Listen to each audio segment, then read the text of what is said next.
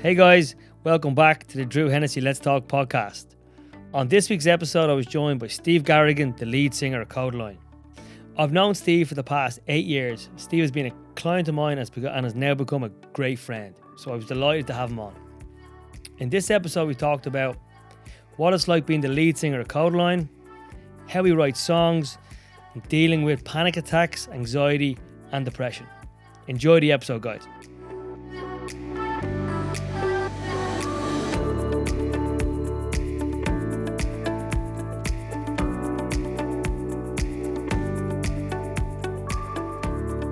Steve, how are you?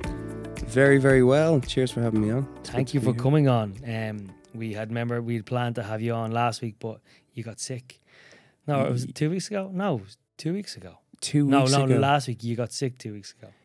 Yeah, I stood outside with a woolly cap on, dressed all in black in the sun. In 26 degree heat. Yeah, and my pasty Irish skin, um, it doesn't help either, and I ended up with sunstroke, and I was out for a week and a half. Yeah, you were. Weeks. Yeah, it was a disaster. So I've I've seen Steve on on the computer for the last probably 10, 11 weeks. Uh, we've been training on Zoom, so it's uh, it's actually good to it's good to see in person today. Yeah, it's yeah. kind of strange, weird, you know, yeah. doing the little elbow pump on the way yeah, in. It's as great, well. yeah. I keep thinking, you know, instinctively just going to shake your hand and then, know, oh, oh don't do that, you know, do the elbow be, pump. Could be a while until we're till we're shaking hands, but sure, at least you're here. Yeah, no, it's good, to see you. It's um, good to see. So you've obviously been in the same situation as us. You've been completely, completely locked down. Yeah, you haven't really done anything much. I haven't really been doing much. You know, the strange thing is, myself and my band are gearing up to release our fourth album. That's out next week, and. Mm. We had so many plans and we had so much promo involved, like interviews and you know different TV shows, and we're going to do little tours around Europe and America, and suddenly the lockdown happened and the whole thing was just put on pause.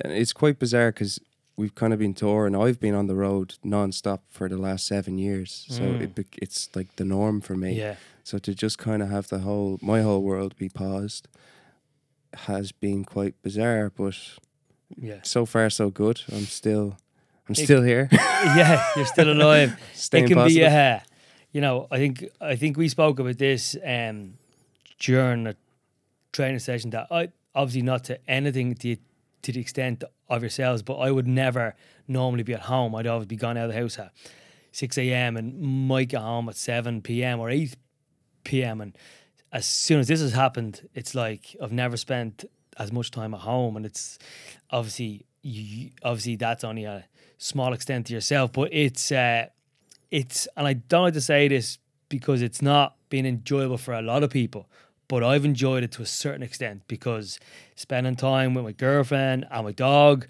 um, and being able to do stuff at home, and you know I've gotten stuff done that I've, I've had on, on the log finger. I've read three books. I'm into book number four. Um, I've started this podcast. I Amazing, have listened to podcasts, and I've you know, and it's stuff that I don't like to say I couldn't or I'd never, but I would have found all them three things extremely hard to do. And you obviously being the same, you obviously got a lot of time on the tour bus and stuff to like breathe and you know listen to podcasts and stuff. But being at home obviously is a huge thing for you, right? Yeah, it's quite strange. Like I read a lot on tour, and then mm. when I come home, I don't read. Yeah, or really. listen to podcasts. Well, yeah, no, no I do. Steve listen. only listened to my podcast the other day. Yeah, well, sorry. he was asking me for six weeks to listen to the first episode, and he only listened because he's coming on today. He needed to do his homework. it's it was fantastic. Thank you, sir. Thank you, sir. Uh, we'll speak a, li- a, little bit about it, but go on. Um, yeah, it, it, look, everybody's in the same boat. Really, it's kind of like you know, pe- most people have or you know lost jobs, which mm. is horrible, Horrendous, you know, and yeah, hopefully yeah. they come back and they can get back in or get new jobs, you know. But um, it's it's a very strange one. But as you said, like all the stuff that you've done, you know, starting a podcast, yeah. you're reading more. I suppose it is a chance to kind of take up a new hobby, you know, learn a new skill or do something that you've kind of always wanted to do. Mm obviously in your house. Yeah, yeah, yeah. Don't go climb a mountain. Is yeah, that in yeah. your five kilometers? Yeah, Is that yeah, in your twenty kilometers? Have you um like? Are we gonna get some good songs out of this from you? Have you gotten your head down and put some songs out about this, or it's really strange. Uh, like not much has changed for me mm. in a, from a creative point of okay, view. Like yeah. I kind of I write, and sometimes when I sit down at a piano, I'll just get an urge to do it, and I'll sit down and I'll write, and it could be amazing, and mm. I'll be mm. really happy with it, and I'll be really proud of it. Other times I'll sit down and I'll get halfway through a song and I'll just decide that it's the worst thing that has ever happened. Like mm. it's the worst yeah. song ever, so I'll just ignore it. So it's really kind of hit or miss. And with the whole lockdown, I am spending a lot of time writing, but it's still the same. Some yeah. some things are better than others, and it's kind of trial and error. You mm. know, like for every ten songs, one song is yeah, is decent, is really good. Yeah, or stands up. You know, to the mm. to the rest of our songs. So, um, yeah, it hasn't really hasn't changed. It hasn't changed. I've, I've one or two songs that I think are really yeah. cool. Yeah, but because well, I'd say definitely in in times to come, I'd say if there's a song about lockdown, even the song that came out a couple of weeks ago, "Saving Grace," you did a, an amazing, an amazing video of you got your fans all over all over the world to send you little clips. But even I know the song obviously wasn't about lockdown because that was that was obviously written what last year, this year. Yeah, well, what I found, like, I was asked this question, like, about saving grace. Yeah. Like, a couple of interviews I've been doing for the album and stuff. Um, a lot of the interviewers are asking, was saving grace written for the lockdown? Was it written during it? Because it's very, you know, Steve can predict the future. He's in the know. uh, I wish I could. Yeah. That'd be amazing. Oh, um, but yeah, it, it kind of it wasn't planned. The song was written last November. But what I have found, and like looking back, and it was never intentional, is that a lot of our songs are all about positivity and, mm. and overcoming and staying strong. Like mm. even it started out with High Hopes on our first album. It's a song that came from a very dark place, but it's still about you know staying positive, pushing through. You know, and saving grace is the same kind of thing. It's yeah. about staying positive, staying strong, and being there for each yeah. other as well. Yeah. Brother is another song. Head yes. held high. They're all about follow your fire. It's like yes. follow your own instincts, you know, and believe in yourself. So we we never planned to write songs like that, but that's just what comes out. And for me, that's what just comes out. So saving grace is about that, and that whole mentality does lend itself to the to the, to current, the current, situation. Yeah, so video uh, was incredible. Uh, yeah, it worked out really well. It's just, uh, yeah. Uh, I, I, couldn't get over it. We, we got a guy. We got a guy called Stevie Russell. He's a guy from Dublin. Incredible video director, and he's done a lot of our videos before. He did a video for a song of ours called "All I Want" and "High Hopes," and Class.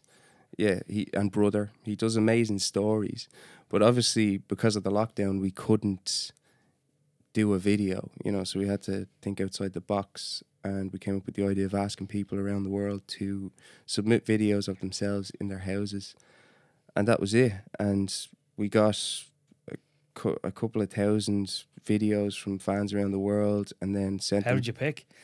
Steve, Stevie, he, uh, Stevie Russell, yeah, he's just he's a genius, man. Like, I mean, some of the footage we got was beautiful. Actually, one of my best friends um, he, lives in Bettystown. Oh yeah. He had a kid during the lockdown, and his parents haven't been able to see the kid and all. And yeah, I've heard that. He sent me a video of Teddy is her name, and uh, that's in the video. So for oh, him, he's like over the moon. He's like, ah, oh, that's amazing. You know, in ten years, twenty years time, like, ah, well, during this bizarre lockdown thing that was when going when on. When you were born. When you were born. Go. There you're, you are. in this video. Yeah. But um, yeah, Steve, Steve did a great job with the did video. you say that he was the guy who did the All I Want video? He did All I Want. He actually played the monster as well. Re, I, I yeah. think you told me that before, or Colin or Vinny told me something about that guy before. That's that's creative to be able to create that kind of because that video is that yeah, must be the biggest video I think I think I, I nearly cried at that video. I think most people that I know nearly cried towards the end of that video.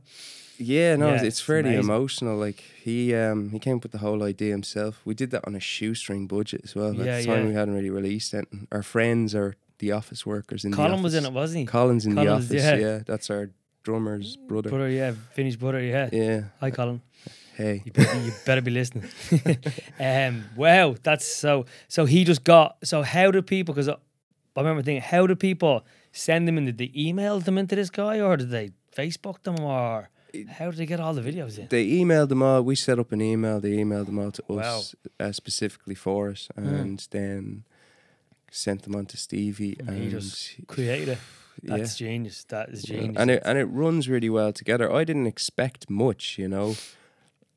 Like I love the song and I think it's a powerful song, mm. but I didn't expect much with the video. But yeah. I sat down, I got the first edit through and I sat down on the couch with my girlfriend, and the two of us were just watching it. And like ten seconds in, I was bawling my eyes. yeah, I can imagine. And, she was too. We are both just looking at each other, going, "I'm not crying, you're crying." yeah, you know? my eye. Yeah, I'm just, go, I'm just going to the bathroom. Yeah. But yeah, I'm sure that's you know, I'm sure that's incredible. That if you're looking at the song that you wrote, what seven months, six months prior, and then to attach it to the craziness of the videos coming in, that must be yes, it's, outrageous. It's a strange one, but mm. but again, look, a lot of fans and stuff around the world have like commented saying that the song has helped them in in one way or another, which makes everything that we do and I do. Mm.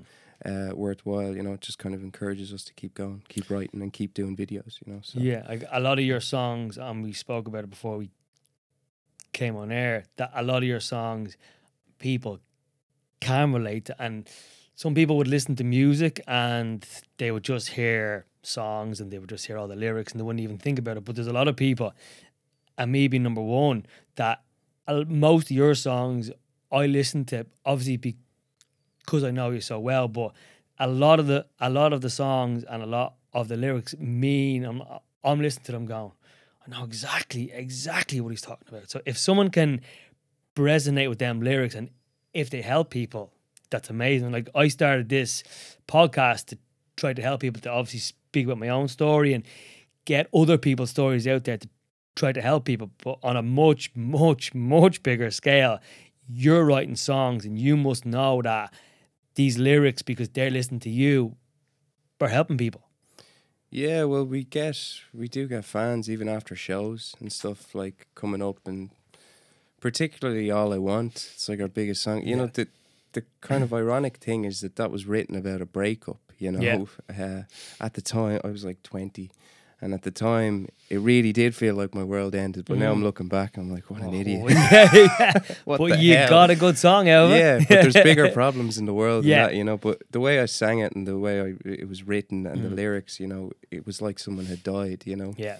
And um, that song has kind of grown legs and gone all around the world and people have come up and said, "Look, it was played a funeral, you know, but then somebody else might come up and say it was played at a wedding. Yeah, yeah, yeah. Like, uh, could be, yeah, it's yeah. the power of music, you know. I mean, I like to think that when I write a song about a certain thing, that people will understand it. Mm.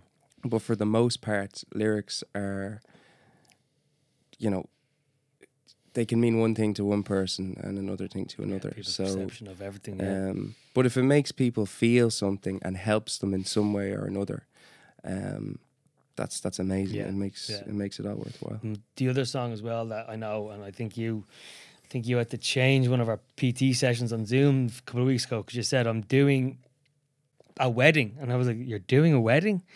Um, on the one that must be used. That that's the now. That's probably the.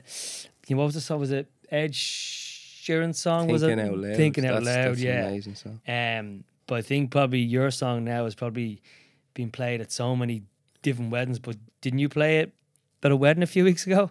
Yeah, for the for the NHS. Yeah, there was yeah. Two a nurse and a two. Actually, I think it was a nurse and a doctor, or two NHS wor- mm. workers, and they were working overtime, obviously, and they couldn't have a wedding because of the whole lockdown. So a radio station in the UK decided to surprise them with an online Zoom wedding. And that has to be first it, it, there has to be a first a Zoom wedding. It was brilliant. Biz, it was bizarre, but it was great. Mm. Like you know, they had all their friends. They had speeches, you know, best man speeches, and their family, and you know, and then they did a, a first dance, and they had chosen the one um one of our songs. Mm. So I surprised them just appearing on the screen when they were doing their dance. It was really strange. I was sitting at home, you know, and they're in, you know, fully like a wedding, yeah, in a wedding dress, and you know, and everybody kind of clapping in little boxes on the screen. it was bizarre, I but they they it, were yeah. over the moon, so it was it was great to do. You know. Yeah, deadly. Um, okay, so we we've kind of jumped straight into stuff now, but I just want to kind of go back to. Obviously, I know you since 2012 when you start training with me in Donabate, and I was kind of at the time we were you were just starting to grow legs and get big, and um, I just is this from working out? yeah, you got big as I well. I don't have any muscle on me. yes, you do. Steve is huge, by the way. no, um, well, you, I remember you came to me at first, and you know you were skin and bone back then, but yeah, you know, was, and yeah. you didn't really eat, eat or train or anything. But uh, but things have things have certainly changed now. But I remember, and I, I was speaking to Dan before the podcast. I was trying to remember the you came in one day and you were just like every day. I was like, what's happening today with the band because it was just growing and growing and growing. And um, there was a story. I probably got this a little bit wrong. Um, Gary did Gary Barlow tweet the song or did he play the song? That was one of the first things that happened. We yeah. re- we released All I Want the vid and the mm. video, and I think Fearne Cotton on Radio One yes. BBC she like started playing it on the radio, and then all of a sudden Gary Barlow tweeted and said, "This is absolutely amazing! What a great song!" Something along those lines. Yeah. And then, yeah, Gary from Snow Patrol as well, like saying yeah. amazing song, and it just kind of every day was something like yeah. mind blowing. Yeah. You know, because yeah. we were actually rehearsing in a school down in Applewood. It's gone now. Yeah. You know, it was prefabs. oh, yeah, yeah, yeah. I think it's being demolished. Uh, but uh, yeah, we were just there every weekend and through the week rehearsing as a band. And then we put out this song, and all of a sudden, it just we started getting stuff like that happening. Yeah. You know, I remember every day you were coming, you were, I think you were training me four, five days a week. And it was like every day going, who's been on today, and you're like, oh, this crowd have been on, or you know, you know, we've been asked to do this, and it was just, it was amazing to look back now to see how you've gone from there to like, in like, did you get biggest selling selling album in 2013? Uh, yeah, yeah, yeah. Well, we, we that was only like a year or two after then. So that was your first album had gone. The first album came out in 2013. Yeah. So that wow. was like around the time I started training with you. It was mm. like we hadn't released anything. No, and yeah. Then we nothing. released the EP, and then stuff started happening. Yeah. Then we got signed to a major uh, record label and and started touring and stuff. It was being thrown into this new world. Obviously, we were all like, you know, deer in headlights, going, "What yeah. the hell is going on? This is amazing!" And doing festivals. Yeah. Like walking around, and I remember Vinny met Josh Homme, you know, uh, and he's like one of his idols, mm. and he was just like a little girl, little you know, fan girl, you know. But yeah, it was every day was something incredible. You know. Yeah, I uh, from remember it. Yeah, it was. Uh, it was good. And then just obviously, then it's gone from. was that seven years ago? So yeah, seven yeah. years ago. Yeah, I don't know where those years have yeah, It's, yeah, yeah. Um, and it's it's it's kind of grown and grown and grown, and obviously now you're bringing out album four.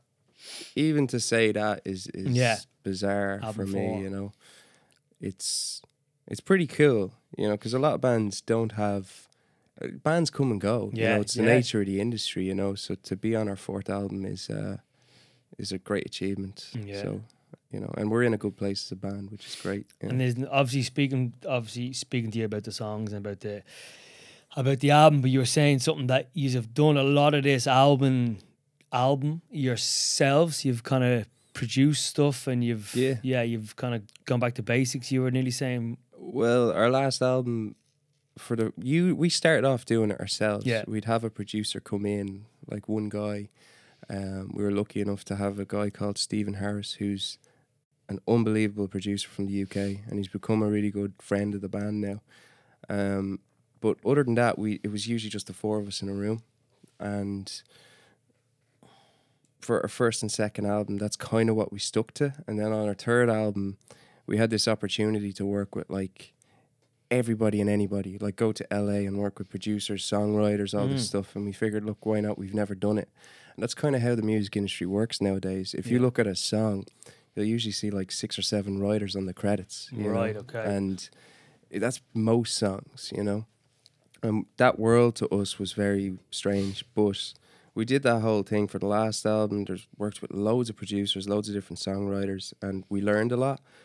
But we wanted to go back to where we kind of came from mm. on this record, and we went to Donabate and we have a little setup similar yeah. similar to this, like a room like this. Is it? Yeah. yeah. Cool. Yeah. And, I've, I've uh, seen photos of it. All right. Yeah. Yeah. It's like well, the place, the room where we recorded is similar enough to this, but um, yeah, we just kind of spent the year all last year. If we weren't on the road touring, we'd head back to our little studio in Donabate, and yeah, that's that's where we did so the whole local. album. It's yeah. like obviously you're from Swords and Donabate's five minutes down the road, and you're and yeah. you're recording this album that's probably going to go, you know, global. Already has gone global, obviously, which is which is, I think that's an even better story because, as you said, you could have been in LA recording this and other people doing stuff, but it's you know it's four lads from the area down the road in a studio, and the first three songs off it are outrageous. You know what I mean? Sometimes Saving Grace and wherever you were, wherever you were, the first one. Yeah, yeah. yeah. But yeah, I mean, it, it's it was a great experience for us, you know. And at the start, it was fairly scary, but because we had never produced before, yeah. you know. And our bass player Jay like in the past, like wh- he joined the band when we had the first album done. So, like, okay. And in a lot of the songwriting process and stuff like that, he wouldn't really be involved. He played mm. the bass, you know. Yeah. But on this record, he like he was leading the production, and oh, wow. I, I, saw a side of him I've never seen before, and he's like incredibly talented. Wow. Okay. Um, I didn't know that. so if he does listen to this, yeah. I hope he doesn't, because he'd be like, "Remember you said that?" Yeah, yeah. yeah. yeah. Right, yeah, so I'm incredibly talented. Yeah. you said it. Um, I'm no. going to send this to Jay privately. Scroll forward to about 22 minutes. It was it was a great experience yeah. making it, and we're all very proud of it. So yeah, we should be. Yeah. And it's out next Friday. Yeah, which is bizarre. Yeah, uh, during the whole lockdown, but yeah, fans have have reacted well to the song. I think so. I said to you, and I obviously with including this podcast. Well, I think if there was ever a time I was gonna do, I think people have more time. And I think I said to you about your songs and stuff. People have more time to to either you know sit down and listen to stuff. So you know, obviously the sound or the SoundCloud, the um, Spotify downloads obviously going to be more because people are going to be listening to them and so on and so forth. Yeah, yeah, yeah, you know, so you know, it's obviously a good time for that. But um, the sometimes the song, um, I and I spoke to you about it before, and um, the that's probably like the one of the biggest songs that can resonate with me, and I've got the words up here because I'm not that much of a of a fan that I've learned the words, so I've got them up here. But um, one of the uh, one of the one of the verses, if that's what you want to call them, um, all of my friends don't understand. Maybe I'm crazy. Maybe I'm blind maybe we all get lost sometimes. Um, sometimes, and I think it, there was another part about it that um, that the band don't care, and obviously the obviously the band do care, but you know what hit home with me, and maybe it's different, but when I was going through a bad stage, nobody knew. Girlfriend, friends, family, colleagues and work. I'd show up and I'd be, I, I'd be on because it had to be. That was my job.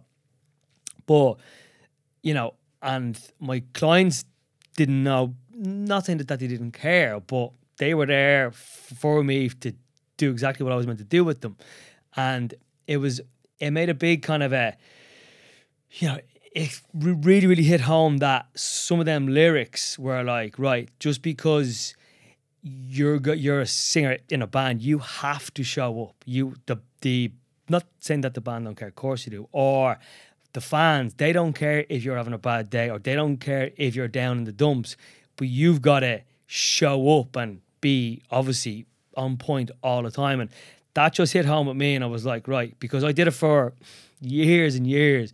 I could have had the worst days. I could have been driving to work going, how am I going to do this? And as soon as I walked in the door, I'd flick that switch. And yeah. that for years broke me down because I had to, I felt like I had to, you know, I was not saying I was, I was playing a character, but I, I had to be switched on all the time. And obviously, someone like yourself, and again, I don't like to compare us because you're on a much bigger scale, but you've got to go in and you're the front man and you've got to sing, you've got to be in front of 10, 15,000 people and perform.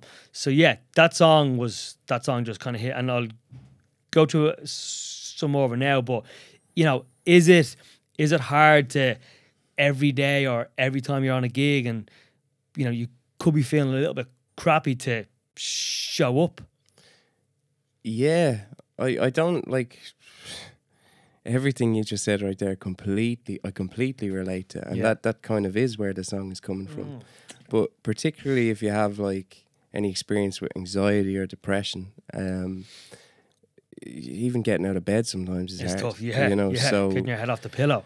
So yeah, so like I mean, I've had moments like that. There's uh, looking back now, there's some tours, especially at the beginning for us, and I'm going, how the hell did I do that? But it must have just been adrenaline, you know. Yeah, must. I remember there was there was a point we had come in from Japan. We were playing a show in Brighton, and I was exhausted physically and mentally, jet lagged, hadn't really slept.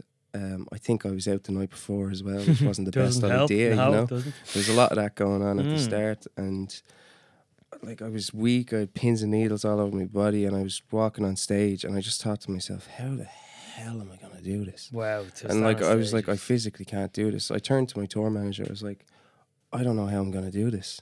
And he's just like, go on, go on. He always had a way to make me do it. go on, um, go on, go on. But yeah, I walked on stage and then I, I felt like I was going to collapse the whole time, but I got through it and sang. And I looked back at that performance and I was like, that's wow. one of the best performances really? I've ever done. Yeah, but obviously adrenaline must just like, yeah, adrenaline over. took over. But like that was at the start, you know, for touring, particularly the tour. I wrote the song sometimes mm. on an Asian tour, and I had one of those days where, for me, anxiety kind of just took hold, you know. And mm. anxiety is different for a lot for everybody, you know. But for me, um, I get a lot of symptoms like shaky hands and blurred vision, and just kind of I need to lie down. Really. Yeah. But it's it's in my nature to kind of push through mm. and just keep going and whatever, you know. But uh, that day is even talking about this is making me feel I can feel yeah. the anxiety building up, but um, yeah, it's it's it was tough on yeah. that tour, and then it it all like after a couple of days I got to this day and I just kind of was like oh my god this is awful. But I sat down and wrote sometimes as a way to kind of help myself you know with yeah. hoping that it might help somebody else as well.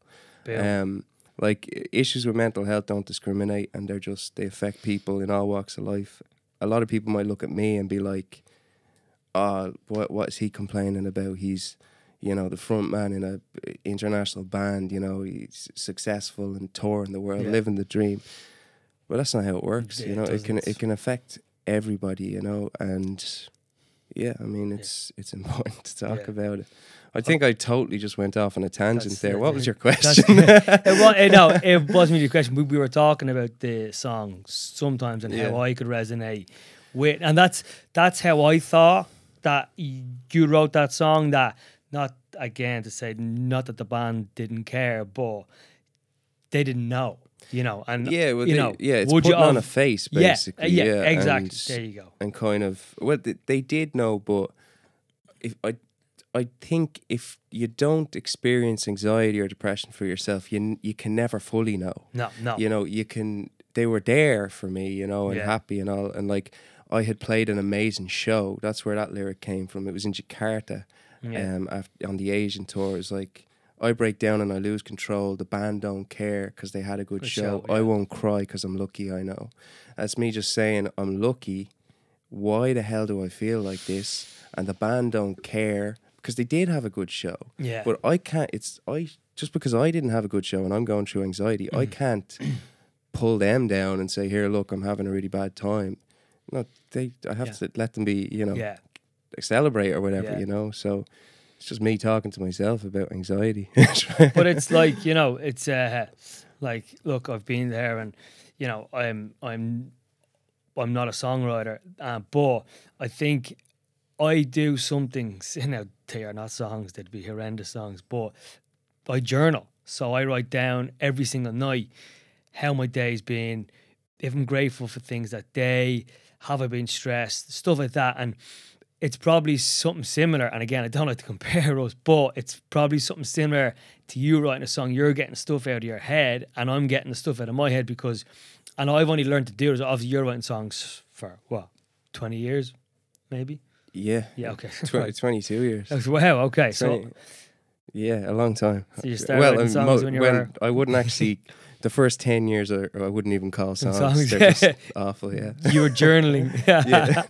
But, uh, you know, I brought it because I know journaling is like known to help, you know, in so mm. many ways, particularly for mental health. I've brought a journal on tour for the past five years and it has like a lock on it. The lock hasn't been open. Yeah. I still haven't opened You haven't I, got the keys, Steve. Yeah. You haven't got the key. You forgot lost, the key. I lost the key on day one. no, um, I yeah. do a lot. I do the odd thing in my notes on my phone. Yeah. You know, yeah. write down points. I think for anxiety and stuff like that, for me anyway, mm. um, sometimes when I feel a little bit overwhelmed, I try and break down everything that I need to do and just kind of put it in points. Yeah. And then over the next few days, kind of tick them off. You know, I think day it kind day. of.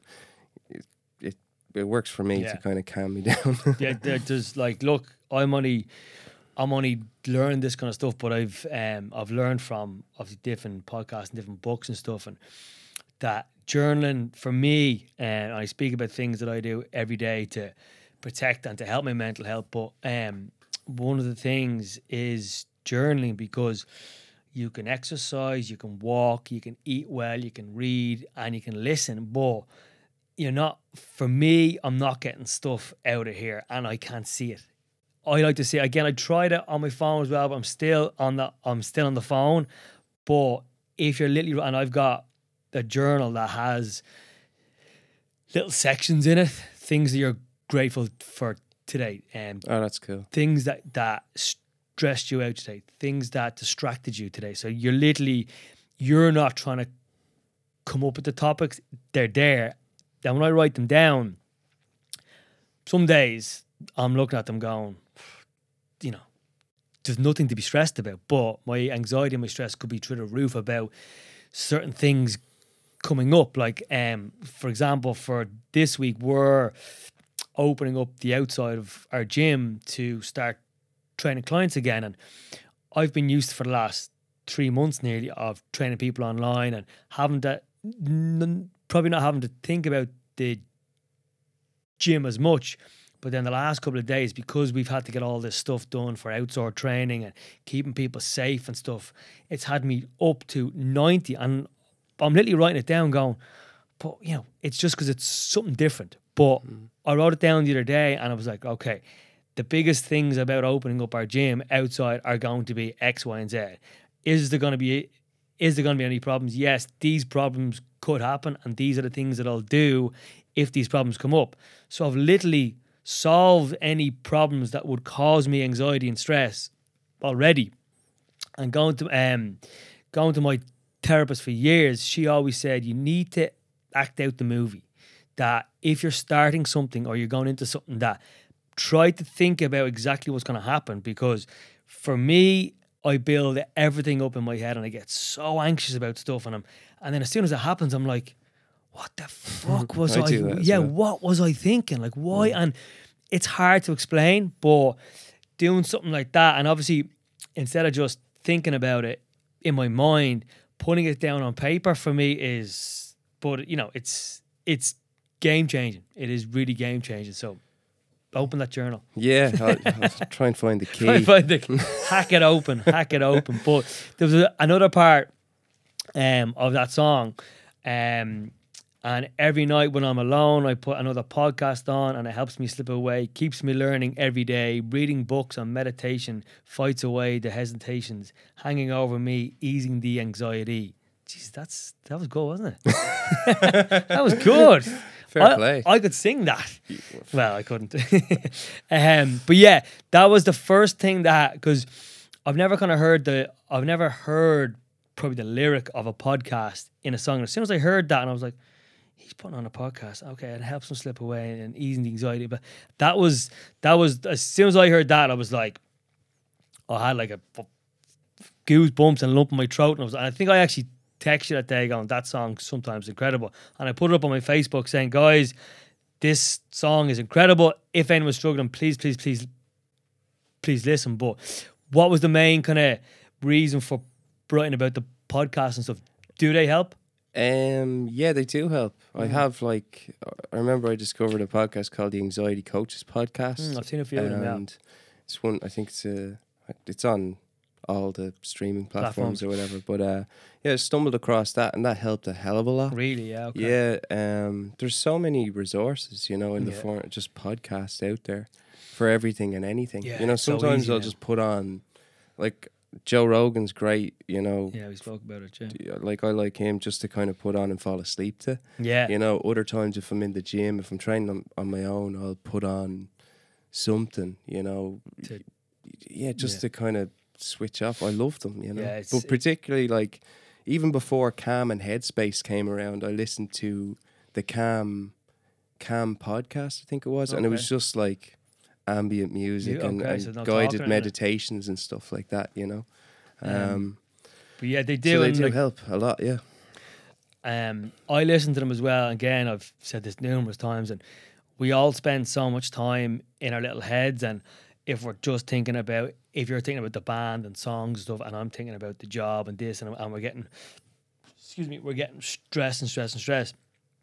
I find that hour of a podcast, if you're interested in it, you're not even thinking about the job. You're not even thinking about the things that are going to stress you. And I said it before that I like to listen to podcasts that will take me away from everything, but I still listen to at least 20 minutes, half an hour of something every day that's going to educate me. Yeah, well, um, that's I do the same. Yeah. Did you? Was it in one of your lyrics that you? Yeah, that it was. No, it was learning something every learning day? something every. Yeah, it keeps me learning. Keeps me learning. Yeah, keep, yeah, it helps yeah. me slip away. Keeps yeah. So that's as soon as I heard them, I was like, right. I listen to ones that help me slip away. Something like a Joe Rogan or something that I don't have to like switch on and go. Okay, I've got to listen to this. It, it'll just be in the background. Then there's other ones that I've got anything to do with obviously mental health, fitness, health, and that I know that in a half an hour's time, I've got I'm gonna even if it's one little gem of better knowledge, I will remember that. So that yeah. I'll know something today that I didn't know yesterday. That's gonna obviously help me. But I find, and I'm don't know if you do, I find learning something every day is empowering. Like empowering. Like if you were to learn something, you know, uh, on the guitar today or the piano that you didn't know how to do yesterday, that you know that for me that just drives home positivity that you're like right. Oh, I'm not saying you're a better person than yesterday, but you're you, you know you're you you know something that you didn't know yesterday. Yeah, I mean, it, I suppose yeah, you're kind of working on yourself, you know, yeah, and improving yeah. and trying yeah. to improve and be a better person, you know. But um, it's yeah, but it's, it's that's ex and you know I think if anyone has been in a in a dark hole, and we, I spoke to Guy O'Quinn, you've got to listen to that podcast. Listen to He's that today. It is incredible. Um, and we spoke about on the podcast last week that when you're down in that horrible, horrible place, and you might be the most you know incredible person ever, you feel that you're just you don't know anything, and you just that you know you're not a piece of shit, but you know you're not worthy of stuff, but I find if I'm doing something and I'm learning stuff every day, well, that just kind of keeps that stuff at bay.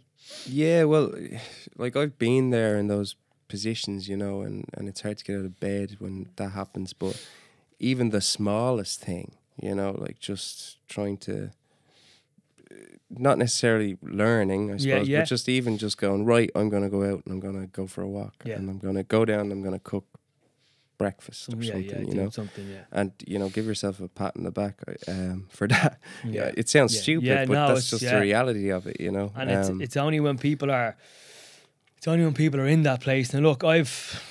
I, I, I, I've had some days where I've had to call in sick from work, but very, very rarely I've kind of got up and I've gone on with it. May not be as bad as other people who, like, I know people who physically or mentally just can't get out of bed. They stay in bed for a couple of days and stuff. But um, but doing something like, as you said, getting up and going for a walk or cooking some breakfast, it sounds crazy for normal people, for people who don't suffer. But when you're in that hole, getting up and cooking breakfast seems like the hardest thing you could ever do.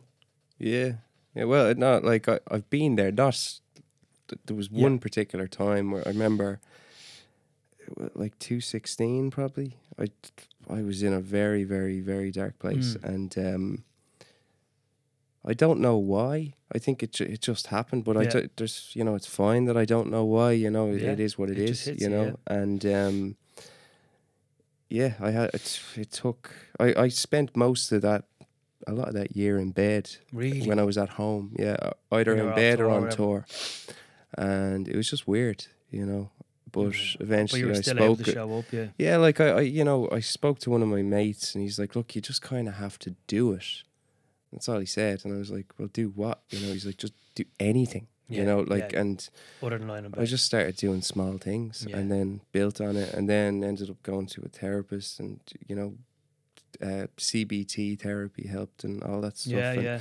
Health working out. That's when I started working out. I, you know, I, w- I was never like over overweight, mm, no, but you were underweight when you came to me. Yeah, but but believe it or not, at the end of 2016, I weighed myself, or in the middle of it, I was 14 stone and there, that there was no like that was, was, just no muscle. Yeah, that was just out of weight. And for me, yeah. that was like because you know I'm like 12 and a half. Yeah, you're always in around that. Yeah, it's just from like being on tour, not eating right, and then just being staying in bed the whole time when I was at home. It was a really dark year, but f- from a career point of view, it was one of the highlights. We we played to f- 38,000 people around one show in Marlay Park. I was like, yeah. You know, biggest show and that was that year. But then I go home for a couple of days and just lie in bed. Yeah, you know, yeah. it's really it's, bizarre. Yeah. But, but that's um, it's look and and that that kind of shows the kind of person that you are. But it's like of being there that no matter what you have to show up and you've got to do it. But um, I think it's I think it's easier and it's a lot easier for me when I have these down days and these bad days that number one my girlfriend knows and she knows not to, you know, give me too much fucking grief. Not that she, not that she gave me too much grief, Jen. I know you're to listen to this, but she allows me to be on my own. You know, there's been a few days in the last couple of weeks where just boom, it's kind of hit me, and I've had to go off on my own. And but it's easier for me because I know that I'm not upstairs hiding that. Oh yeah, I'm fine. I'm just tired. The whole oh, I'm just tired thing and blah blah blah. She knows, or you know, um, I can speak about her now. Like I've pl- plenty of bad days that I've had, and I wouldn't have spoken about them on Instagram that day, but maybe two days later, going, look, I've been a bit quiet on Instagram. I've had a bad couple of days, and as soon as I say that, you know, it makes things easier. And it's just, and it's I keep driving things home about for people trying to talk to other people, friends, family, girlfriend, therapist. I spoke in the first or the second episode, I think, about you know me going to my therapist, and you know at the start, I was like, I no one is ever going to know that I have a therapist. Nobody, because I'm going to be seen. That's the stigma. weak. Yeah, it's a stigma. Yeah. But now, thank God, there's more and more people saying, like, you know, I think I said it before. If if you had an injury, you would go to see a physiotherapist. If you're sick, you would go to a doctor. Mm. If your brain is sick, you go to see a foot therapist. You know, yeah, 100%, yeah. and like, it's great that I'm able to talk about it. It's great that someone like yourself is able to talk about it. So, you know, the idea of this is to try to get people to go, well, if those guys can come on air and if I can go onto my Instagram and speak to thousands of people every day and go, look, I feel like this, I was in your position because I was someone who people came to for guidance, for inspirational. And that's why it was a big thing for me that I hit it for so long. I was like, if I come out and say this now, all my clients will go, I'm not going to him. because yeah. I want to be helped. Not saying I I used to help people. I used to help people physically back then, seven, eight, nine years ago. I wouldn't have been dealing with people as in trying like trying to help their mental health because back then it just you just wouldn't go there. But physically, I was helping them, and I was like that they can't even have any inkling that I'm that, that I'm struggling, that I'm not as motivated as I am. But you know, it's uh, but it's you know, and that's and that's changed now because so many people who have suffered are coming out and saying, "Well, look, I've been there." Yeah, I think it's it's a really good time. You know, especially like over the past few years, it's changed for the better. You know, mm, yeah, a lot of people have come out and spoken about their issues, but it's it's typically an Irish thing as well, especially like a male Irish thing. Yeah, yeah. It's like, oh, what do you mean? You know, you'll be grand. You'll be grand, or, or get over it, or snap yeah, out of it. like that's kind of like I had my first panic attack when I was nineteen, and it came out of nowhere. And before that, as far as I was I was concerned, everything was fine and everything was great. And then all of a sudden, I was in town, got hit by this panic attack, thought I was dying. There, everybody has the same symptoms when they have a first panic attack because they don't know what it is, and it does feel like a heart attack. But yeah, I mean, my whole world changed. You uh, um, you spoke on the Ray D'Arcy show that um, you didn't know exactly what a panic attack was, and that after the panic attack, that you would deal with it in your own head, and over time, then you kind of realize that that's not the answer. That we can never solve anything in our own head. It'll only become bigger and bigger and bigger and bigger. Yeah, it's true. Yeah, and if you're anyway like you know determined or motivated you know one of those people like i'm very competitive you know and know and like I'd be telling myself, you know, like over the years, no, I'm grand, I got this, it'll be fine, yeah, you know. But I'll control it. Yeah, never ever. If you, it's you got to go talk to somebody and don't be ashamed of it, you know. There's always a way to feel better, and there's no point in living miserably. Yeah, like yeah. and and trying to push through. You know, what's yeah. what's the point? Like you know, that's um, again, when there's a way you can get better and, and yeah. you know improve and get a better handle on it. You know, and it's very, it's like. I don't like to say it's it's easy for me to say now. It it's not, but you know, a big driver for again speaking about it is that I suffered in silence for years and years, and now I'm I can I can gladly use this platform and use all my social media platforms to tell my story, and that's why the biggest um, factor for me coming out with everything in probably in my whole life that I could have in that story um, was that to let people know where I was coming from. Instead of getting people on on the show and just going, "Tell me about your mental health. Tell me about this." I wanted to get my story across. That it's like, look, I've bared it all. I've been there. That for because people who are suffering in silence aren't as lucky as me or you because they're gone now. You know, they thought that there was no, there was, and that's, you know, um, I that's a big thing for me. It's just scary to think how someone could think that that's the only way out. Yeah, I mean, that just shows how you know how important it is to talk about it. You know, yeah. And there are so many resources out there. There's so many charities, you know, and things online. Um, You've done something. What was the crowd you wa- did? Walk my shoes. Walk in my shoes. Yeah, yeah they're yeah. an incredible uh, charity, and they have a lot of resources online. I mean, you know, you only have to go onto their website and you'll, you know, there's yeah. a wealth of information there, you know, yeah. and there's a lot of, even there's, there's an app as well called Woebot, which is really cool. Okay, um, I heard that one. But there's so, there's so yeah, it's quite cool. It's a little yeah. robot, but um, yeah, there's so much stuff. Yeah. BetterHelp is a, I know you have to pay for it, but that's a mm-hmm. therapy thing. Um, there's just so much yeah, stuff. So it, the, the most important thing is just don't be ashamed of it. Talk to it. Confide. Talk to a friend, Somebody. a family member, someone who you can trust, and someone who yeah. you can confide in, and just you'll be surprised. Yeah, the amount of people that turn around and say, oh, "Well, oh yeah." You know, yeah, like it, as after that podcast went down. Now I I brought out a video a year and a half ago, and uh, as I said in the other that like I got hundreds, and for me to get hundreds of messages, like I would have had to done something, something important. I got hundreds of messages from people I didn't know, friends that they were like, "Oh my god, I can't believe you've done that." Fair play. If you can talk, that other people can talk, and other messages from other people saying, "My brother or my uh, my cousin, he listened to your podcast or he listened to your video." And he has since gone and got help. So that you know, it, it makes a huge it, it makes a huge thing for me. It's not to get a pat on the back; it's to just get it out there and you know again let people know it's it's okay not to be okay. Yeah, hundred percent. Um, so just with like kind of dealing with like being in a global band, I like to say not international, global because you're big in Asia, Australia, India, all over.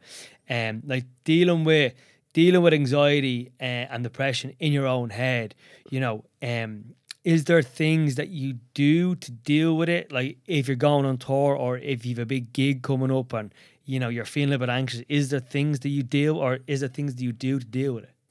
Yeah, well, there's quite a lot I do. I, like I, I'm a total introvert. You know, hundred yeah. percent. It's just what I am. Yeah, and um, I need time alone to recharge. So when I'm on tour, I'll get into a routine of like taking time out to train, and yeah. I'll use that training as my time alone, and it really helps. And yeah. I'll listen to a podcast or something. Yeah. You know, if I'm feeling particularly anxious, I'll try and take a step back. I'll make some notes in my iPhone, uh, like kind of. It's cognitive behavioral therapy. It's yeah. kind of like, this is how I feel. Why do I feel that way? Like what am I worried about? You know, trying to get to the bottom of what's going on, and then usually that helps a lot as well. Yeah. At the end, I'm usually like, "Geez, I'm an idiot." yeah, yeah. you know? I'm the same with the journal, Every, man. Everything's with, fine. Yeah, yeah. You know, I, I I usually only do that when I'm genuinely like a ball of anxiety or stress. You know, um, I'll meditate, although I I don't do it enough. But it's hard, isn't it? Yeah, I mean, I went to Cambodia before with my mate after a tour, and we did a week yoga meditation yeah, retreat. Yeah, and that was really cool. You know, like for the week, I felt amazing. We were doing it three times a day, getting up super early and all this. And but I think I'm, I just didn't keep it up. Yeah. You know, I just don't like. But it is amazing. It does help, but you kind of have. It's like training.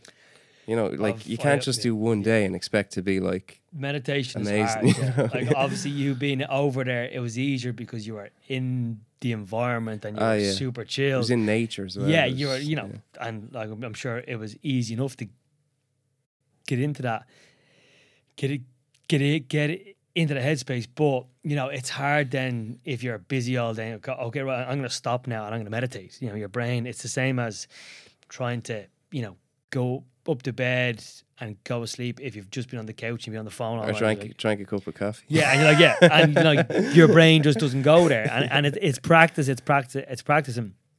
I've started meditation so many times, and again, I've read the books, listened to the podcast, and um, and we spoke about it before this that sometimes when you try to meditate, your brain does nearly the opposite. It's like, what is wrong with you? And like, you know, your brain is going against you nearly. So it's, you know, uh, I know both of us um, are doing, are currently doing, and I think you said you said to me today, Wim Hof. I think I'm addicted to this, and I was yeah, like, yeah, I do love it. I, I actually prefer it to meditation, it, but I still yeah. do like my kind of routine.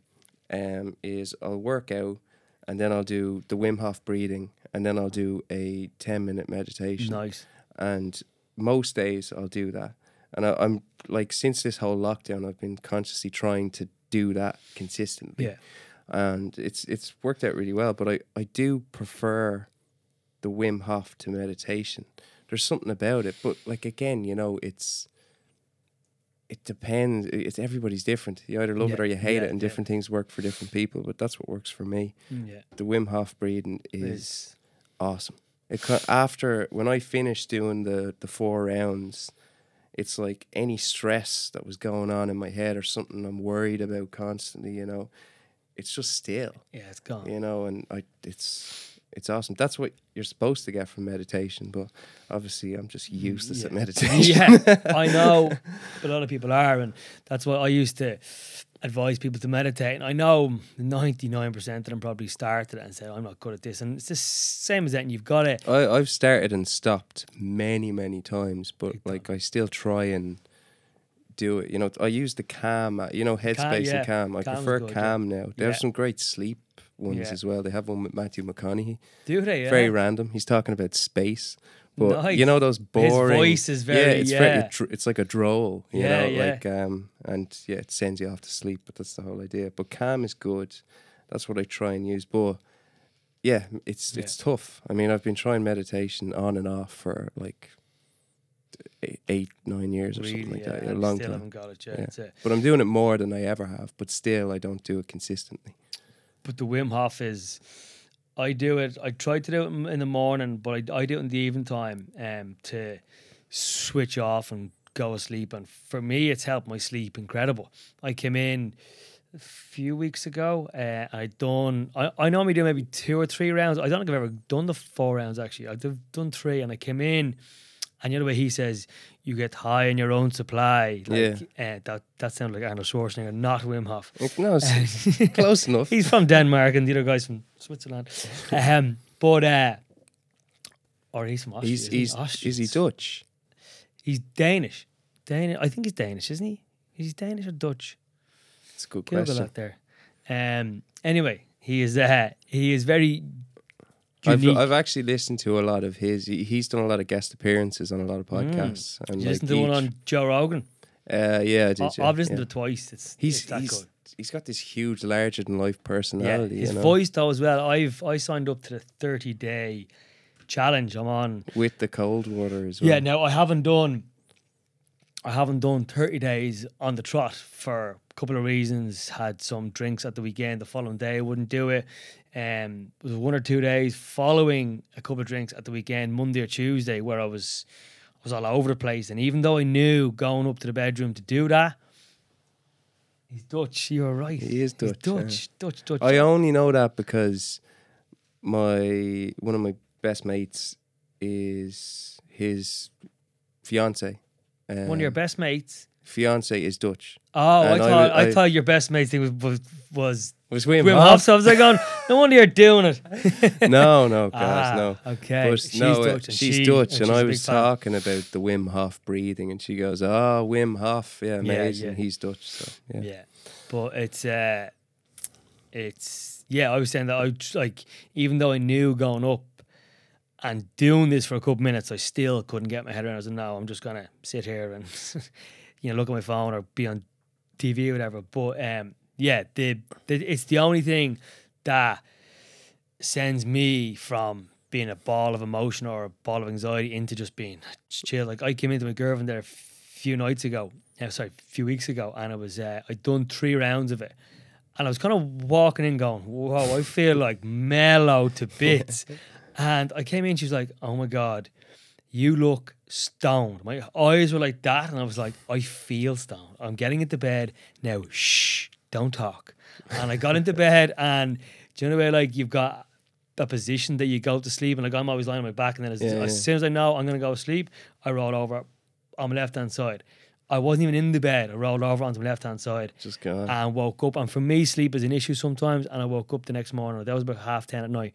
I woke up the next morning at half seven going, whoa, that was yeah. incredible. Now, it doesn't work every single night. Like, you know, I can do it for three rounds and I still mightn't, still mightn't sleep. There could be something going on or, but, um, it does. It's like that feeling, and I think we've spoke about it. That feeling after you take that 15 second breath in and just let that out, you're just lying there going, "Wow." You know, it's quite strange as well. Like I have a singing coach, and yeah. uh, I got one recently because I started to slacking. Really, are you? well, no, it's important. Like yeah. singing is actually when you're singing for an hour and a half. You know, sometimes more. Every single night, night on night, and mm. you're belting out the top of your lungs. Yeah. It's a muscle. So yeah, if you like, so you've got you got to strengthen it. Yeah, really. you got, and if you're doing it wrong, you can strain it. Damaging, yeah. You know, so it's the same thing. And so many people lose their voice and end up going to surgery. So for the last year, I've had this uh, coach, but she gets me. She was getting me to do at the start of every uh, vocal lesson to do Wim Hof breathing, uh, mm. uh, not holding the breath, but the you know the yeah, yeah, the in and out thing. And I was doing that all the time, and I never realized it. And then I started doing Wim Hof, and it's like, similar mad, to that. Yeah, and yeah. then she's like, yeah, that's it comes from Wim Hof because singing is all about your diaphragm, diaphragm your, and breathing. Your that's just you know? yeah, that's because I started I started listening to him. The uh, the course that I went to for my stammer like twenty odd years ago was not about trying to how to teach you to talk properly. It was about that people had a problem with the diaph- with the diaphragmatic breathing, mm. and they used to get it. It was like something out of like out of, it was like something out out of a madhouse. You would get a belt. They would they would ask you to bring like a belt. I do that in the singing, and you would yeah. get it, and you would tie it around just it under. Yeah, yeah. So you would know because the belt would get tight if you're actually breathing, breathing right to your diaphragm. And we did that for like that's what we did for four days. You couldn't take it off for four days. and you were literally for four days. Four days. This course was four days, and you could speak to no one. You're in like a hotel, and it was. I don't like to say it was crazy. It was mad, but it was, it was amazing. But you had now. Sorry, you could take it off. You could take it off when you used to go to bed at night time. But you would do this course from seven or eight a.m. to seven p.m. and then you could go to your bedroom. But the they they they had to ask the hotel to unplug TVs. You couldn't you couldn't listen to the TV. You couldn't use your phone. Back then, we probably didn't even have phones. But you couldn't call home. Couldn't get like a newspaper. You couldn't be in contact or listen to people who were talking. You know, hmm. well, normally because every time you had to talk, you had to be. so you were doing this diaphragmatic breathing. So now, and then that becomes, you know, that becomes like instinctive. So you don't have to think about that. Yeah. Yourself, yeah. But uh, as soon as I start doing this, it just brought back these memories. I was like, oh fuck! It was yeah, it it, it was crazy to remember f- from that. But um, yeah. yeah, there was the, so the diaphragmatic breathing. Obviously, because the problem the problem with someone who has like a real like there was me years ago. There was no air going of your vocal cords, so you'd be like and you couldn't actually talk. So, mm. but then if you were to get air coming through, well, then like you could get people like I was bad, but there was people in there worse than me that like it took like ten minutes to say their name. Like I mean, ten minutes, not like, and they couldn't. And then Do you know, it's really strange. Like when I first started training with you, mm. I didn't even notice mm. at all. But like, and I still don't really notice. Like yeah. occasionally, occasionally, you know. But yeah, yeah. yeah. yeah but like yeah, no, listening to your story was uh was pretty amazing. Yeah, that I, was you know. yeah, that was well. That I went and did that course um when I was seventeen, so it was like 20, 20 years ago, twenty one years ago. Wow. Um, but yeah, I seen people like come in like I was bad enough. Um, again, the same as now. I could be sitting here speaking to you, and it's fine. Obviously, the odd little blip here and there. If I was to go into a a completely different environment and I didn't prepare like the same as you going in to sing a song. If you didn't warm up or prepare, mm. it might not be as good. If if I'm going into a situation, I have to prepare physically and mentally. So I would do a good few of them diaphragmatic breathing because I know if I do get stuck, I've got this as like a backup tool, you know. Yeah, um, D- dude, it sounds so similar. I know it's entirely different, mm-hmm. but to social anxiety. Yeah. Oh yeah. You know, like big social gatherings and all that, and new people. And uh, as a yeah. teenager, I was incredibly shy, yeah. and like even occasionally I'll still get moments of just like, oh my god, I don't want to do this, I can't do this, blah blah, blah. and I have to kind of take a step back, reassure myself, and just calm myself yeah, down. That it's, that it's not going to yeah, and then go and do it, you know. But um, and there are points. Obviously, they're two different things, but with social anxiety, you can freeze up, and like you might want to talk, yeah, but you're just you're just yeah, you've got that ball. You know, yeah, stomach. you know, yeah, it, it, used to happen to me a lot, but it doesn't happen to me as much mm. now. But I can see the kind of similarities there, and I can kind of relate yeah, yeah, in a very strange yeah. way. Yeah, no, yeah. If you compare think, the two, you know, I've never had a stammer, but yeah. Um, but there's people who like I would have had that much anxiety for years, and I. I don't do it as much now, but I would have like cancelled so many things and have had every excuse in the book. I was sick, couldn't go, couldn't do this, couldn't do that. Family gatherings, friends, um, like so many. So uh, there was actually when you played Malahide Castle, was two years ago?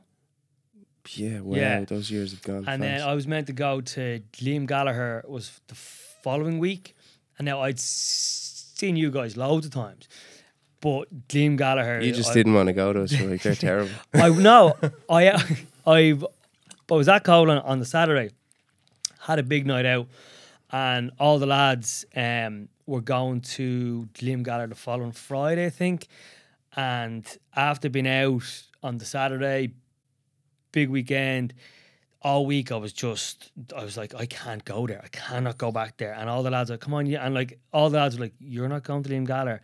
And I had to lie that I was sick. I said, Oh, oh no, I'm, I've been literally getting and I kind of left it till the day and I was like, Oh, I'm getting sick all day. I'm absolutely raging. But I had got such anxiety about going back and with the crowds as well, because coming out, I wouldn't be great on crowds. Coming out of the gig, it was like sausages. Like it, you couldn't actually, you couldn't. I don't know why I said sausages there. Sardines, yeah, packed, yeah. packed sardines. the same. Yeah. Sausages, uh, but uh, yeah, and I built it up so much in my head, and I and I, and on like to cancel. Yeah. But yeah, the I got like and other situations would have been the whole social anxiety of like, okay, people are going to actually ask me my name, they're gonna fucking talk to me, and I'm gonna be like, stop. You know what I mean? So yeah, you know, it's overthinking. Yeah, it is. Well, but, that's uh, anxiety. yeah, that is. Uh, that is the joys of anxiety. So, um, so your exercise, um, doing the Wim Hof breathing, anything else that you kind of you're a fan of to control um, things? If if things get particularly bad, I'll try and up my diet to just like you know my Let's my diet's all over diet. the place from training, but um. I probably don't eat enough, but I'll try and just get rid of any junk, yeah, you know, yeah. for a while, you know, and just try and eat as clean as I can. That's when it's like, if it gets really bad, I'll just, you know, mm. try and do a complete U turn, go super healthy. You know, that's, good. That's easier said than done. I find, and I know I should be the opposite, but I find if I'm down, I would secretly eat and eat shit just to like comfort eating, comforting, just yeah. just to literally escape. And I found a few few weeks ago there was a day and I was eating like a packet of biscuits or something, and they were amazing. But for that, probably forty seconds that took me to eat the packet of biscuits, I was away from my thoughts. I was just thinking how nice because the food was giving me this pleasure, yeah. and I was like, this is how nice this food is, and I wasn't dealing with my own fucking head for as I said for forty seconds. And it's man, like I know a lot of people who comfort eating who are big because of it, and it's it's not because they're hungry all the time. It's because they literally want the bit of escapism from the couple of minutes of the fucking Big Mac or you know yeah. whatever it is that the pleasure of feeling that they get from the food takes them out of the horrible place that they're in, and that's why people, you know, eat all the time because, you know, eat bad food all the time because yeah, they're yeah. trying to get out of that. So, you know, you're good in that you're you try to take that away. Yeah, well, I, it helps a lot. Yeah, oh, you, oh, can yeah. get you can get caught in cycles like in the past, like particularly on tour, early tours, just eating absolute junk. Yeah. And when the more junk you eat, the more you crave junk. Yeah. And then when, the weird thing is when you get rid of it, you don't crave it. You know, like when you switch to healthy and you feel better system. and your body your craves healthy food, you know. That's It's like the it's like the sugar train. I always say to clients, look, I know it's probably hard for you to think about stopping eating so much sugar because if you have sugar early on in the day, your body's going to crave it again. It craves again. So you're constantly on that sugar train. So as long as it takes to come off, and then few days, I've like not saying I've been addicted to sugar, far from it, but as you just said there, you get into that little routine of every few days or every day having sugary foods and it's hard to stop. And I have some clients who have been doing that for years, and for them coming off sugar is like coming off drugs, like pro- headaches, yeah, withdrawals, and yeah. like. But as soon as it's out of your system, you're like, oh, I don't, I don't actually want any sugar. You know what I mean? And I found that a few weeks ago. If I was having sugary foods during the day, at night time I'd crave more, and then the following morning I'm like, oh, I'd like some of that more. But it's and it takes time to to stop it. But yeah, so eating good food, and else? Eating good food. Like to be honest, the thing that really, really helped me massively was when I just started working out, like pro- properly. Like I mean, you must have a good trainer. Uh, cheeky. Yeah. um, Go on. No, I just started kind of working out and really getting into it and trying to look after myself. And like to the point where we could be flying across, you know, t- to across the world, you know, different time zone. Mm. And the first thing I do as opposed to going to bed was go and do a quick workout, whether it be a light workout just to kind of relieve jet lag and stuff like that. And it just af- like as much as I didn't want to do it, a hundred percent after it, you, you, I always yeah. feel better, and I noticed that I felt yeah. better, you know. And then I also noticed that I was doing. The more I did it, the more I could do, you know. And like you're just constantly challenging yourself to do more yeah, stuff, you like, know. I, I've I I've said it loads of times that the stuff that I do every day to protect my mental health and feel good, and sometimes you don't want to do it. Like there's some stuff that you know, even though you know how good you're gonna feel after, you're just like, oh. But the more times you do that, it just becomes a good habit and it doesn't become like a chore. You know, yeah, so yeah. it's yeah, uh, exercises. Exercise for me and obviously for yourself is the biggest thing. And when you're not feeling great, it is probably good the hardest thing. As we said, even getting out of bed is hard, but the hardest thing is always probably going to be the best thing to do. And to get out there and to exercise, go for a walk or go for a jog or go for a swim, anything will make a huge, huge difference. Yeah, I know it's it's almost like a cliche, you know, like yeah. healthy eating, workout, you know, meditate, yeah. which everybody yeah, says nowadays, you know, but it's it's it's true, like you know, I mean, it's it well, it works for me. The fitness, you know, and um, I think it's scientifically proven that it does work. You know, one million percent, one million percent. But yeah, but it, yeah, for me that's what works. If there are times where I'm absolutely like just in a incredibly dark place, mm. touch wood, it hasn't happened in quite a while. Good. Um, I will just go to a therapist, go to my therapist. Yeah. You know, yeah, I haven't been in quite a while, but it is, as you said earlier, it's as important as going to the gym. It's just like a check in. Exactly. You know? Yeah, and like you don't need to like. Obviously, I haven't seen mine since this, but she's actually rang me. She rang me three or four times. Actually, probably every two weeks. But before that, I was going every two weeks. Then she said, "Look, you know, call me if you need to come any, you know, every week." Then I was every three weeks. You know, so it's not saying that you need to go to see someone every single day or every single week. It could be, mm. as I said, it could be every f- four weeks or so we spoke on Dahi's podcast last week about preventative maintenance for your body. So literally going to a physical therapist to get your body in check, you know, mm. to that so that you're giving yourself the best option of not getting injured. We spoke to Owen Lacey about doing things that are going to keep you fit, keep you healthy, you know, rather than, you know, going, oh shit, I'm sick now.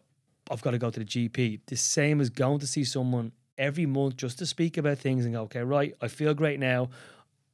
I'll be fine for a couple of weeks instead of only going to them if you're if you're in that dark place. Yeah. Yeah. Yeah, no, that's a, that's a very good point. Yeah, but like preventative, yeah. I suppose people who have just kind of fallen into dark places and they may have never seen a therapist before, you know, it's it's probably it's the right thing to do to go to one straight yeah. away, you know. Yeah. But but yeah, after that, you know, check ins every so often are, are very good, you know. Yeah, unreal. Okay, that is some juicy information and juicy uh juicy talk in there. Um I'm just rambling on. No, no, no, it's no, it's it's good. Um some questions so I put up on Instagram and some of my followers and some of my listeners and some questions that I have actually that I've probably never asked you. Uh, the first one I, I ask everyone, all my guests, if you're stuck in lockdown with one famous person, who would it be? Wow. Do you want a couple of minutes to think about it? I, ha- I have some more questions. Yeah, move on. To, okay. Well, move on to the next one. What's your favorite gig you've done? Favorite gig I've done. You know, like I would probably say Marlay Park because it was our biggest gig, like thirty eight thousand people sold Mental. out. You know, Mental. and it was it was incredible. But yeah, I mean, every every yeah. gig, yeah, it's no, yeah. like it's only last year the Asian tour we did. The whole tour was mind blown because we didn't expect anything. In Asia, went yeah. over, and all of a sudden there's fans in the airport. We're being chased, you know, and cars leaving venues, and, and, it was just bizarre. But they were ama- amazing crowds every single night, and you know, it's great. Very passionate. Amazing. So, but yeah, well, Mar- Marlay nice Park because it's Dublin and it's our biggest show we've home, ever played. So, um, what's your favorite song you wrote? That's a really tough question. Hard. Again, again, it's like it changes every single, uh, every gig, really, you know, yeah. and every like I, I always say to myself that you're you're only as good as your last song. Mm. You know, it keeps me kind of moving forward and trying to keep writing. You know, but um, I probably, yeah. if I had to choose one, yeah. I would choose High Hopes because that was the first song. I think that song got us record deals and all that stuff, and okay. that was kind of the start of everything. So that hits home. Um, if you could write a song for anyone, who would it be? wow. A couple of tricky ones in there. Wow. I would say who. Uh, anybody ever. Well, yeah. Anybody ever. I mean, John Lennon. No? It, it's something that I haven't actually really done. Yeah. Like um, myself and Mark wrote a song for Callum Scott. Oh, yeah. it- it's on his album, which is which was cool. But I haven't properly gotten into that. I did Mm. some like like Kygo. Yeah, and, that was a- and Sigala is another another DJ. But um, What was the story with Kygo? How how did that kind of come avail? Well, it it kind of just happened through um through our through our publisher, but he was a fan. He Wow. actually loved our he loved our music. You know, when I ended up doing like in promos with him around Europe and stuff, he was like playing some of our songs and piano and stuff. you know. Class. He's a he's a genius, man. Like of a producer Yeah, yeah. and just a really lovely guy. What was the um? Do you remember you told me the story about? I forget the gig that he was playing at. Remember he uh, got in contact and asked you to come and play the gig live. Hollywood? Uh, oh, in in Coachella. Coachella, but you Yeah. were in hospital with a. And he had, I think So- he had Jamie Foxx on stage with him and all. It was Ah. like ridiculous. Like I had sciatica, Yeah, yeah, which was a disaster. Um, and you were in I- hospital, weren't you? You, you I had to get surgery. yeah. operation I tried back, yeah. everything. I tried yoga. I tried, um, you know, stretching. I went to Dahi a lot, and Yeah. he helped a lot. Big time, yeah. And it just nothing really worked. And then I was doing a gig in Dubai, and I, I couldn't walk through the airport. And I was like, I have to do something. So I ended up in like a doctor's over there, and Mm, all that. And then he's like, Look, you need surgery because nothing's working and you've had it for like e- two years. And uh, I decided to get surgery. And then I had got surgery and he was like, Do you want to come to Coachella? You know, and I'm like, I'm in hospital. I can't do it. Ah, So I remember when you go. told me that I was like, "Whoa!" Because I think we were talking about Coachella. It, I think it had been on, and I was watching. I was like, "That looks insane." And then you were like, "Oh, I could have played with Kygo." That I'm like, "Oh, Yeah. but in terms of actually writing, to go back to your question, Yeah. like writing a song for someone, I don't really know. Like, I mean, right now, mm. Billie Eilish is pretty cool. okay, yeah, yeah." You know, like okay. I think she's absolutely amazing. It'd be great to be awesome to get into a room with her. Billie I don't know Eilish, if I if, could if- actually- if you're listening to this, contact me. I'll hook you up. I don't know if I could actually add it too because Yeah. she's so good. Yeah, yeah, you know, so it's kind of like even to just be in a room or be there would be Mm, would be pretty cool. okay. Um, you st- still have I the- still didn't answer you the still have first the first. I still have another three or four, so you've got another probably the first two minutes if I could spend the whole lockdown. with someone famous, other than your girlfriend, famous. obviously. well, I better not say a girl or a woman because Well, uh, Billie Eilish. right? loads of songs. yeah, Um, someone famous. It could be anybody. It doesn't have to be Probably, probably. Look, I'm a huge. Actually, Wim Hof. well, yeah. Why not? That'd be some lockdown. Yeah. How chilled out would you be? I mean, after a few days, I'd probably be like, "Here, look, enough with this. Get right? out, you Dutch.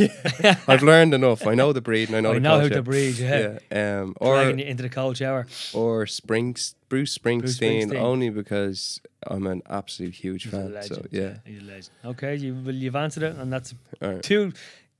I think that'll be a serious lockdown. Both of them. Bruce Springsteen during the day to play music and write music, and then chill out with Wim Hof in the evening. Deadly. Um, what was it like to play in front of eighty thousand people in Croke Park at the Ed Sheeran gig? That was surreal. Mental. Like, was it was. it. crazy. it was crazy. I remember being backstage and going through the songs. Glen Hansard was there as well. Yeah. And we didn't know that our bass player Jay was going to propose Oh yeah. as well. The second night, I think it was, we did the two nights. Yeah. And we were running through it, and Ed was like, "Oh yeah, so we'll do the first song, which was, was it right? Oh, I should really know what it was. Uh, the L Triangle. We Yes. did, yeah. And then he was like, "We do the first song, and then we'll break, and then we'll do the proposal, and then we'll do the next song." And me and Mark and Vin were like, "Wait, what? Wait, hold on, what proposal?" You know, and Jay kept it a secret. Obviously, he didn't want us to let it slip. But uh, that whole thing was surreal. And I remember Ed turning around and going, "I've never heard a crowd sing like that, sing Yeah. that loud." Wow. When we played "All I Want," and yeah, it was unreal. bizarre. Like we had hear heard crowds singing, you know, but like Croke Park, you know, it's obviously one of our dreams to play Croke Park. You know, that'd be I'm sure that'll happen. epic. Absolutely, you know, fingers crossed. Yeah. But like, Um, yeah, that was just it's still it, a massive highlight, massive highlight. Um, Oasis or Blur? I say Blur, and you're getting booted out this door. I love both. I love Damon Albarn and I love fence. I love the Gorillaz, you know, yeah. and the fact he's incredibly talented guy. I love Tender. It's one of my favorite songs from Blur. Tender is the night. Oh yeah, yeah. Like yes. it's real gospely, but yeah. Oasis probably are more consistent. Noel Gallagher as a songwriter and the yeah. songs that he has, they're just like "Don't Look Back in Anger." So I mean, you, it's just hit after hit and big song after big song. So Oasis, but I do love both. Get off that fence. Get off that fence. Um, oh, do you? What do you do if you get nervous before a big gig?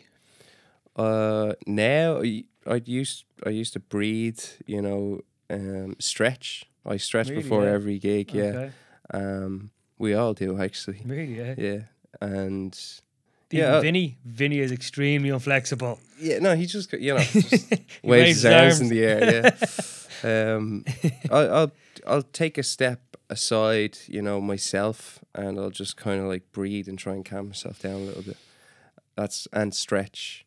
That's okay. what I do. But um, usually, like uh, to prevent getting too nervous before a gig, I'll have during the day I'll I'll have worked out. I'll have you know done all this stuff. All so by the time it gets to it, I'm like I'm ready for it, and I'll have warmed up my voice as well. Yeah. So, so it's yeah, you're going in prepared preparation. um, last the last one. I don't know even if, if you're going to be able to uh, answer this. This came in on Instagram. What's your biggest achievement to date? That's a difficult question.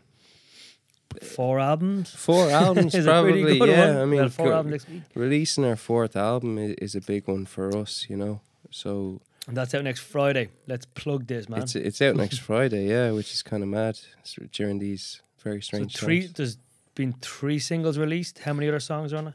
Um, there's only ten songs. Okay. So yeah, we're probably going to release another song, and then right now it's not avail- available for physical copy because when when we finished the album and when we were picking a release date, the co the whole coronavirus mm. happened and the lockdown happened, and we couldn't actually get physical copies made because no the, way. The, yeah, the, the places that make them were closed.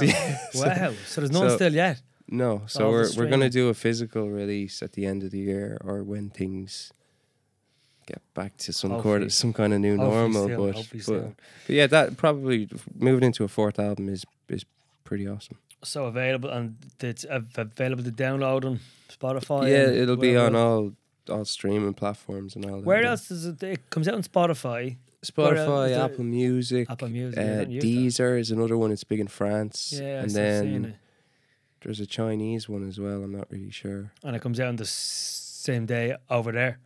Yeah, it's every. It'll be out everywhere on the same day. Yes. On Friday. It's Friday the twelfth. Yeah. Wow. Okay. Um. Thank you. Yeah. No that has been amazing. Um. When I started the podcast, I was like, "You are definitely going to be on it." uh, and mm-hmm. your story is is remarkable, um, inspiring. Uh, I say that about a couple of guests, but that's why I get people on for ha- to have a story, um, to tell their story, um, and uh, yours is pretty amazing. So uh, thank you for coming on. Nah, cheers, man. Pleasure okay. for being. Thanks for. Oh, I forgot how to talk there. well, we've been talking for a while, so that's. Uh, um, yeah, no, thanks for having me on, dude. Appreciate cool. it. Cheers. Thanks, Steve. Cheers. So that was episode six, guys, with Steve Garrigan from Kodaline. I really enjoyed speaking to Steve today. I would chat to Steve on a daily basis in training, but that conversation was on a different level. Hope you enjoyed it as much as me, guys.